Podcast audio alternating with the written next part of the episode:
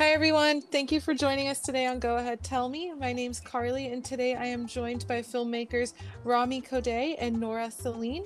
Uh, they're here to talk about their work as filmmakers as well as their um, one of their more recent films, Alina.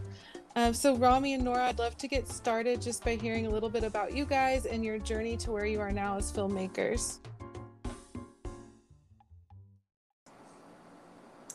Yeah, totally. Um, well, my like uh, if I want to talk to about myself, like I uh, I studied film school in uh, in Beirut, and uh, after that started working in uh, in documentaries really there because um, jumping immediately into narrative is not something that's um, kind of immediate in our back home basically.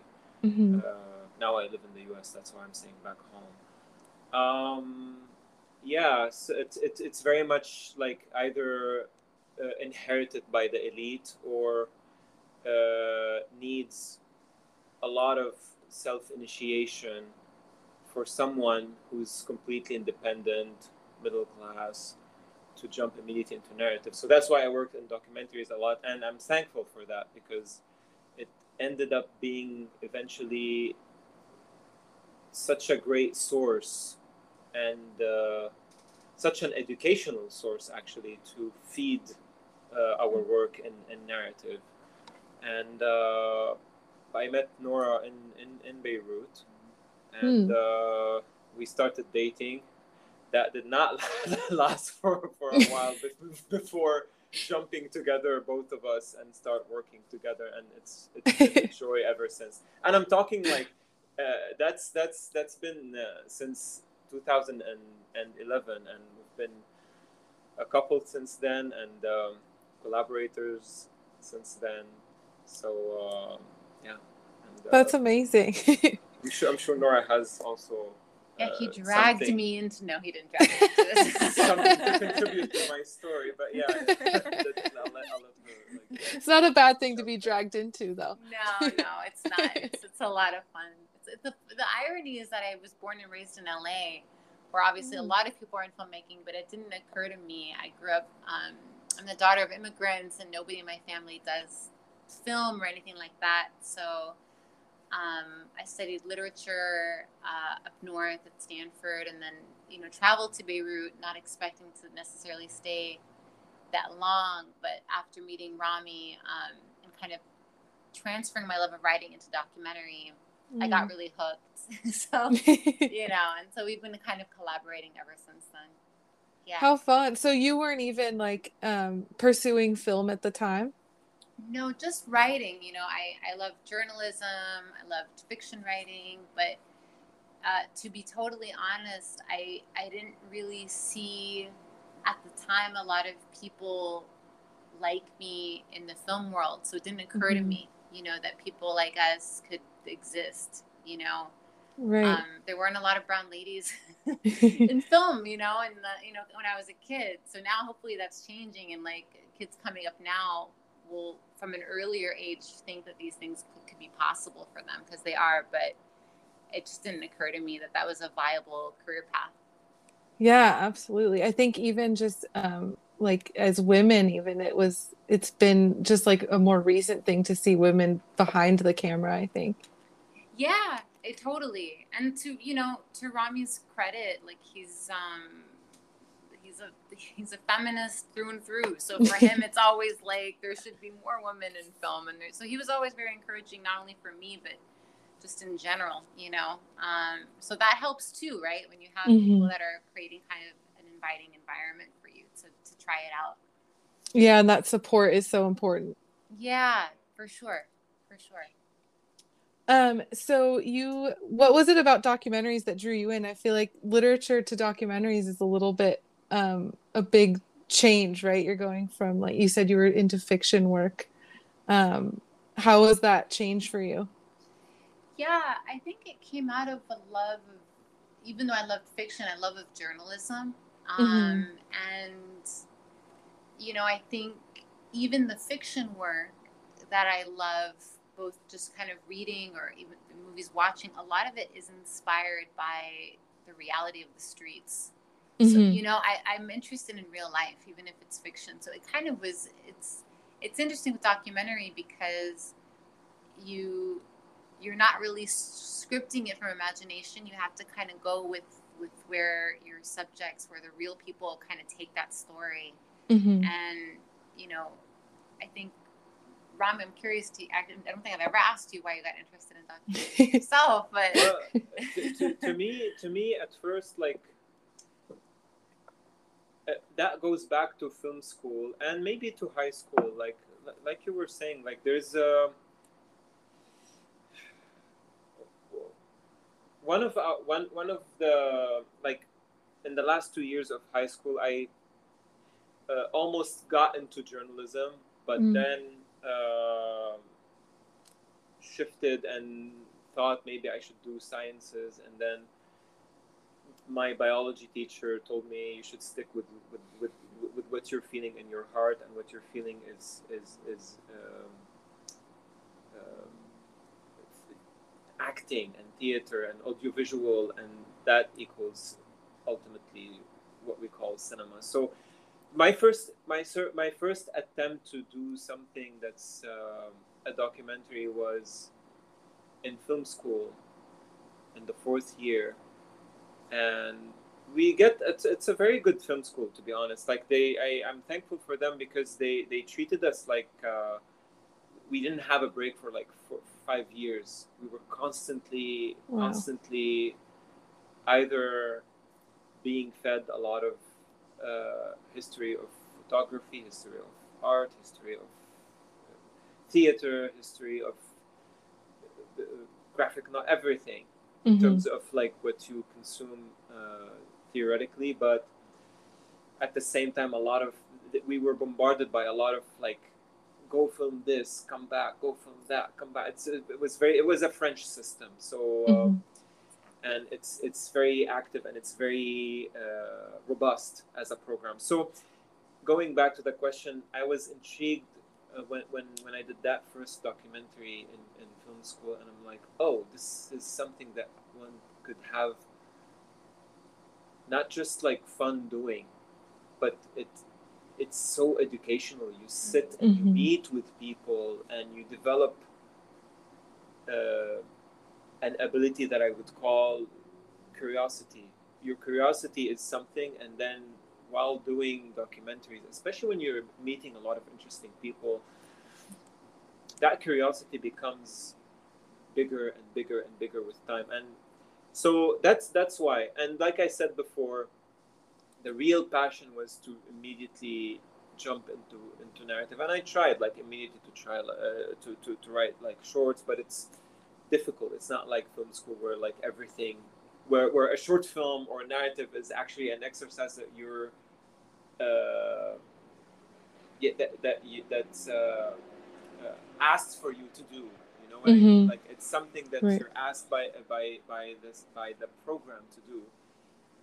After that, it becomes like, oh, okay, so you have you have to budget it. It costs this much and this much, and it's actually extremely hard to raise money for it, and features even harder, etc., etc. So that's Right. why doing documentaries for me was kind of not an immediate choice, but I ended up doing it, and I ended up uh, uh, trying everything, like a lot of things in it, and it was for it was for like a, like for TV stations basically. Like it was not something that you do it uh, on your own because it, bec- it becomes even worse than fiction in terms of like raising the money and you know entering a production and spending like years with your character and you're not making you're not you you have to pay rent at the same time so, Right.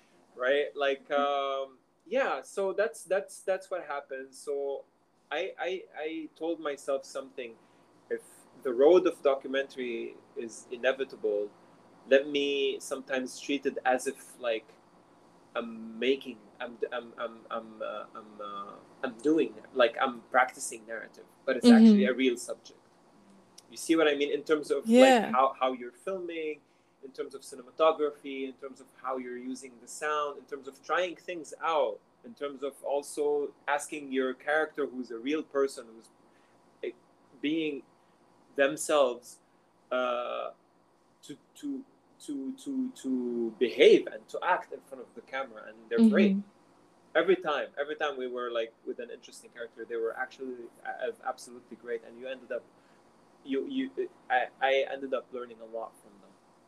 Oh, I am. I can imagine. I mean, I feel like a I'm a huge documentary like film nerd. Um, so um, I I love that like documentaries. I feel like are these as a filmmaker behind the scenes you kind of are creating a narrative out of real life which i think is so um, like impactful too like i always feel like watching a documentary i like learned so much from the film while also getting this really like important story and to see that it's somebody's real life is also just so like such a dynamic that you don't always get in narrative films um Absolutely. but yeah. um i've list or your newest film is it your newest film alina? Is is that was that 2019 yeah. it was yeah. Okay. That's... so yeah i was gonna ask i feel like that i know that is a um is a narrative but it also is based on true events right? That's correct yeah.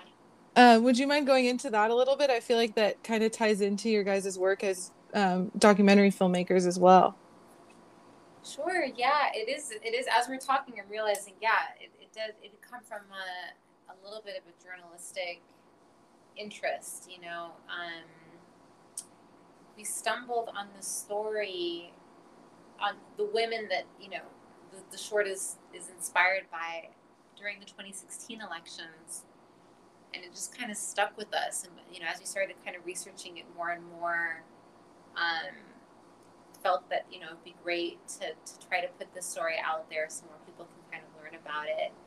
Um, the the true story of these female smugglers is so huge, and it's like it covers several years and so many characters.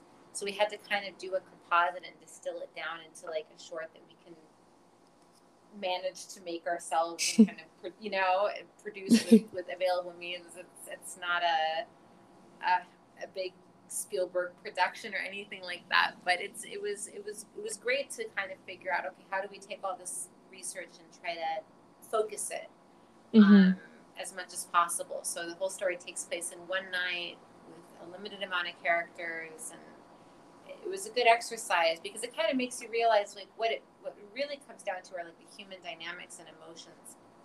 Um, which is you know that's the core of the story is the relationship between these women and how they were um, reacting to the uh, to the Nazi occupation and to the separation of, of between themselves and their family members, which is something that we you know is resonant today. So it was, yeah, I think the documentary research was really useful, just having that background and, um, you know, having that kind of education. Yeah, and um, for those listening who aren't familiar with the film, it's women um, like fighting to save children and like through the Holocaust, correct? Yes, exactly, yeah. exactly. And it's such a um, like big story to put into such a short amount of time, but you guys have like you pulled it off, and I it's winning awards and everything right now, right? Thank you. Yeah, it's I, we're just amazed that it got seen because the pandemic hit, and we're kind of mm-hmm. amazed that you know that that through the, I guess the determination of film programmers who are like we're gonna still put on festivals yeah. no matter what. So, you know, props to them, but you know, yeah, it's been kind of great that it's it's still reaching some some people and some some audiences. You know, even even when theaters were closed down and yeah. We were all stuck at home so that was encouraging for sure. Yeah, I've talked to a few filmmakers over the last few months, and the the um, the way that the festivals have been handled through the pandemic has been really impressive. Mm-hmm. Agreed.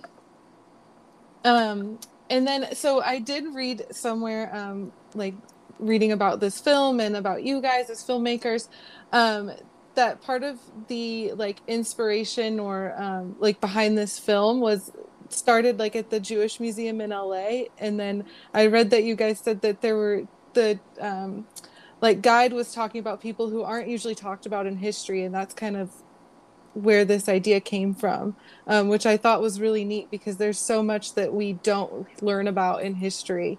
Um, like in school and just like what we're exposed to normally. So the story that you guys have taken on of women in the Holocaust, which is something we don't really talk about much, I was hoping you could touch on that a little bit. They were really, really helpful. Um, we, yes, we knew that we wanted to tell. So there's a really famous female smuggler called Irena Sendler.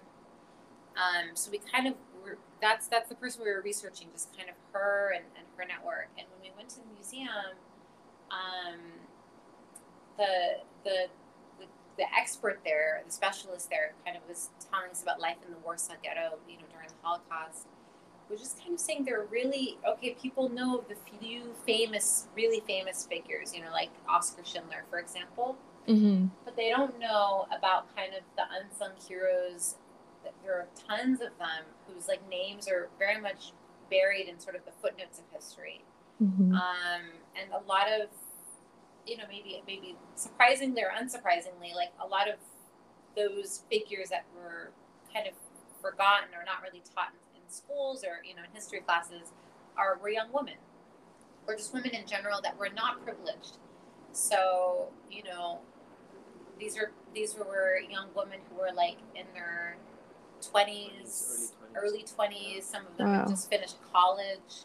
Um, they were all kind of working class, I would say, like blue collar, and they they saved more children collectively than really anybody.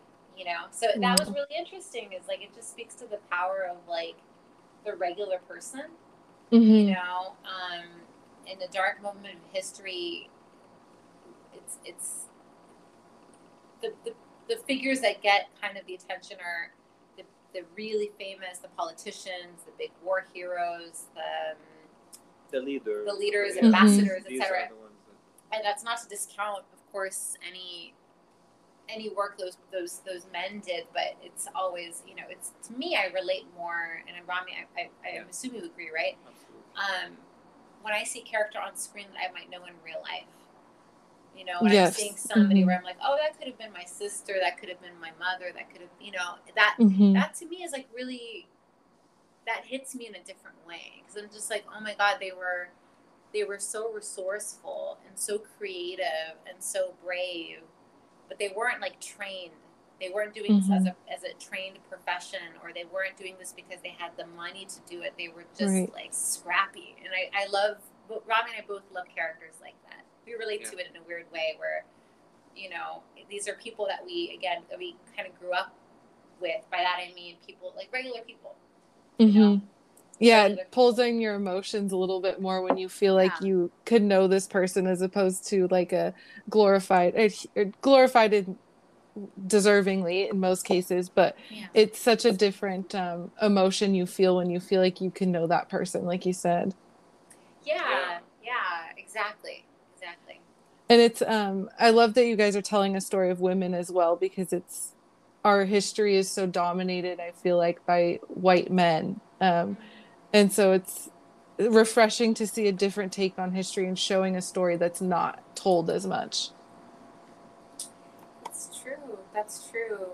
You know, it helps that both of us were, were especially Rami. I mean, you could speak to that, but you know, Rami, you you, you were surrounded by women that were that kind of Yeah. held communities together in conflict, right? So it's something you witnessed firsthand Yeah, in terms of the like- women. Absolutely yeah yeah like And- basically basically uh, i like i grew up in uh, i was born in the middle of the lebanese civil war like in the in the 80s so Wow.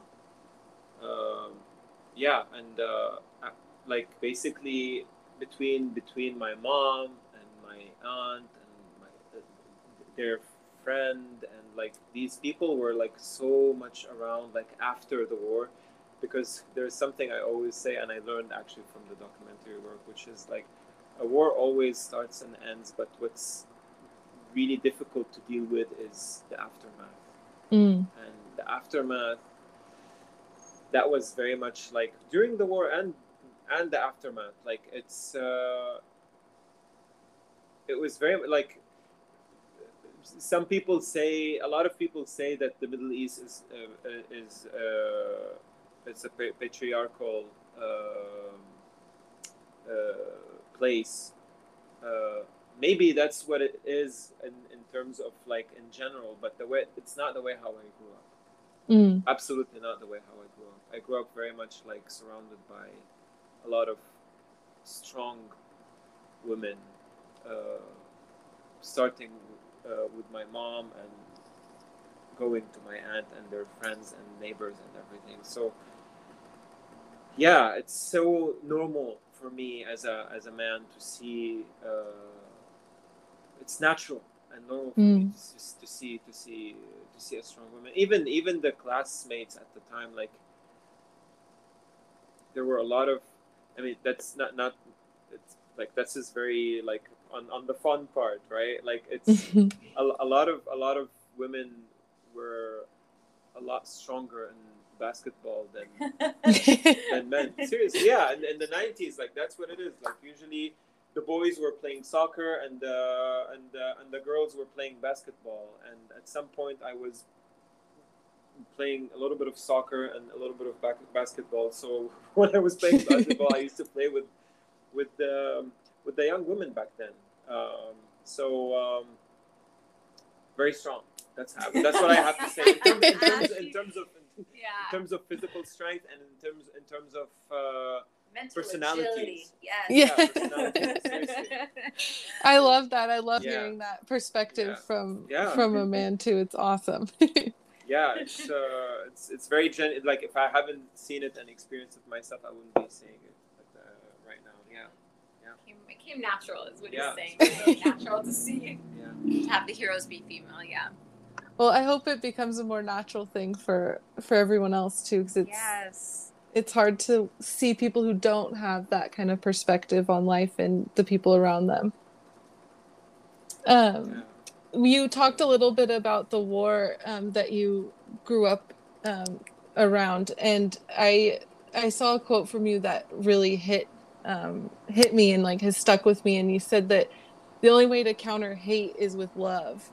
Um, and I just kind of wanted to bring that up because that was such a like profound thing to me. It's like it's such a simple thing, but also nobody experiences le- or like actually does that actually just realizes that oh i can counter this hate with love and it's there's so much hate in this world right now and i thought that was a really important quote to bring up from you yes because it's uh if you if you think about it like basically our society in Lebanon in general is uh, has has a lot of like uh, 18 religious uh, groups basically that mm-hmm. hate each other basically right like mm-hmm. it's uh, and and and the formation of such a small country was based on um, intentionally putting these communities together and uh, plant the seed of hate between them so that uh, that specific place remain so, so it re- remains weak and mm-hmm. uh, easily penetrated by colonization, the colonization and political yeah. like other uh, political uh, uh, entities from abroad basically so Mm-hmm. um, but we were, but it's such a small country to the point where like you grow up like getting along with with the whoever is from another religion and another group or anything like that. So, and our our household, which I'm very thankful for, uh, was extremely secular. mm So you get taught that concept of love from the, a very very early age, and you behave like it. And sometimes you just uh, you, uh, uh, I used to be shocked when I'm actually hated because, like, why why am I, what why is there a, a, a, a sectarian act against me when I'm actually uh, not feeling that feeling, which is Mhm. the, the, the sectarianism or like the hate that comes with it, right? Right. So it, I was I was raised like that. I was raised like that. I'm so thankful for both of my parents that they raised me in a way that's extreme, like genuinely sec, uh, uh, secular, and uh, Mhm. And that that um like it's interesting because when, when when I immigrated to the states, it's um, you have racism here, while we had like sectarianism there, and they're both put like I it's it's they're both like acts of, of hate, right? So Mhm. uh, yeah, I I'm, I was I was equally shocked here in the way how the system is working. Sometimes even with uh, like I, I hate to say it, but sometimes even with with, with, with people that are liber- liberal, they don't even know that Mhm. they're acting in a way that's racist. See what I mean? like it's when, yeah. when you're actually like, but why can't we just treat each other as a, as human beings? It's very simple. Mhm. Love is can be very very simple, but Mm. fear is what's planted in people's heads and that Mhm. leads to a lot of hate and that's very complicated it became when when when the act of love is something very simple Yes. the, act, the act of hate became like extremely complicated and so difficult to actually like to, to repair you you can try your best you can keep trying through your work to, through your behavior as a human being in the street and in society. Mhm. but yeah it's it's um uh, i mean one could say that uh, there's a lot of profit from from hate and Oh, sometimes less less profit from love. And uh, hmm Profit from conflict and hate and yes yes exactly. Yeah, but not for regular people. That's the thing. Is That's you the gotta, thing. you Right. gotta remember, That's like regular people will benefit from acts of, of just decency and compassion and Mhm. human to human connection, right? Yeah. It's like it brings happiness it, it brings genuine feeling of like satisfaction and happiness like even you know what i mean like even when you're Mhm. going to to uh, to to uh, grocery shopping and you just like behave normally and like with with with with um, with with a little bit of love in you towards the other that there that that that creates a feeling of not to go like clinical but like it brings a little bit of serotonin and like Yeah. endorphin, It's endorphin in your head so you feel exactly. yeah it's you feel you know what i mean scientifically Yeah. proven that It- you, your brain releases chemicals that we, we call this happiness when you Yeah. Act in a way that is positive towards the person in front of you. So it's really to a person's own benefit. it's like a healthy thing to do. Um, but yeah, Well, and it goes such a long way too. I mean, just like the grocery store example, like you never know what the other person is experiencing. And if you can just be one like polite and loving person in that person's day can change the whole outlook of the rest of their day. And you never know who you save from having a horrible day and like bringing them back into a positive place. Um, it's it, just being nice. It's so simple, Yeah. but just being a good person is like can get everybody so much further and can accomplish so much in this world. absolutely couldn't agree 100%. more yeah. hundred percent. I've I've been on the receiving end of that. Like I've had moments in my life that have been hard, and just strangers by chance were just a little Lovely. kind in Yeah. the right moment, and it Mhm. made a huge difference. I mean, it Yeah. really does. Like on a on a micro level, but as you're as you're suggesting, like on a bigger level too. Yeah. Um, so, yeah, it's good to remember that. Yeah, and I mean that's what we this podcast is all about is like uniting people and from different cultures and different backgrounds. And so it's been really great talking to you guys cuz you have brought so much of that to this um, talk with you guys. It's been really really great to hear your um, like sharing in that feeling of wanting to unite people and forget all of the hate in the world and just try and move forward with positivity and love. thank you so much Thank you. thank you so much for having us yeah Yeah, of course. It's been such a pleasure. And thank you guys. And I hope everyone goes and checks out your films because they are the Alina's really amazing, and the lighting and everything in that film is gorgeous, um, and such an impactful story. Thank you. Thank you. Thank you so much. We really appreciate it. Yeah. Thank you, Rami and Nora, for joining me today. And thanks to everybody listening. Be sure to follow Go Ahead Tell Me on Instagram and share this episode with your friends. Talk soon.